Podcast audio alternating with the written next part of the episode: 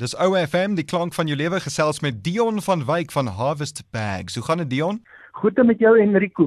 Goed man, bly om te hoor. Nou vertel ons bietjie meer van jou besigheid. Weet jy Enrico, ja, hierdie jaar, um, ons praat altyd daar op Nampo met mekaar, maar nou hierdie jaar het die virus ons nou die hele appelkar kom omgooi en ons het mos nou nie um die Nampo vir um skou gehad hierdie jaar nie. So ja, ons is weet jy Enrico, ons is baie geseënd um sinds ehm uh, sedert ons laas keer gepraat het, ehm um, het dit met ons baie goed gegaan. Ons was deel tot deel van die noodsaaklike dienste. So toe die ander mense moes toegemaak het, het ons nog steeds aangegaan en gewerk. En uh, ja, ons is baie geseënd gewees en dit gaan goed met ons. Nou watse produkte en dienste lewer julle? Weet jy, ehm um, Enrico, ons het vier maatskappye binne in die Harvest Groep van uh, maatskappye waarvan ehm um, Harvest Bag die die oudste ene is en daar in die maatskappy doen ons ehm um, allerlei sakkies vir die landboubedryf. Ehm um, aardappel nie aardappel nie ehm um, die eie sakkies en kool en pompoen en lemoensakkies. En ons doen ook paletnet en dan het ons in Harvest Trays dis 'n besigheid wat ons daar onder in die Wes-Kaap het in Ceres.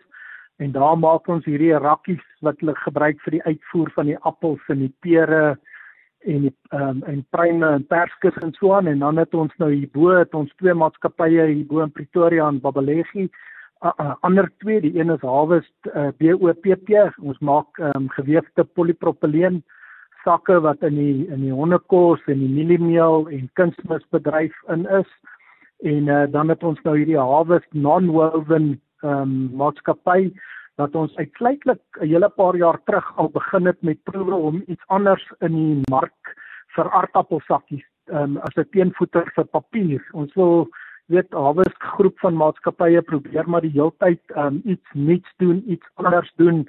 Probeer nie die die ou tradisionele um, maniere navolg nie en daar het ons toe op 'n op 'n nie geweefde tipe materiaal wat in oorsee baie populêr en en baie effektief is, het ons begin toetse doen om te kyk of dit op die aardappels op die in die aardappelbedryf kan werk. Wat het toe baie goed gedoen.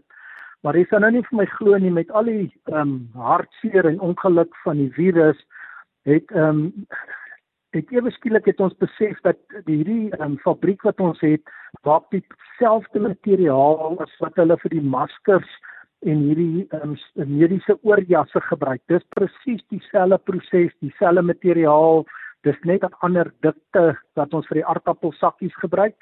En ja, ewe skielik um, toe ontplof die besigheid. Ons is die enigste maatskappy in Suid-Afrika wat goedgekeur is om um, aan die staat se tenders rou materiaal te verskaf vir die maak van die maskers en die oorjasse en selfs hierdie beskermende um, oortreksels wat hulle vir die skoene gebruik in die in die hospitale.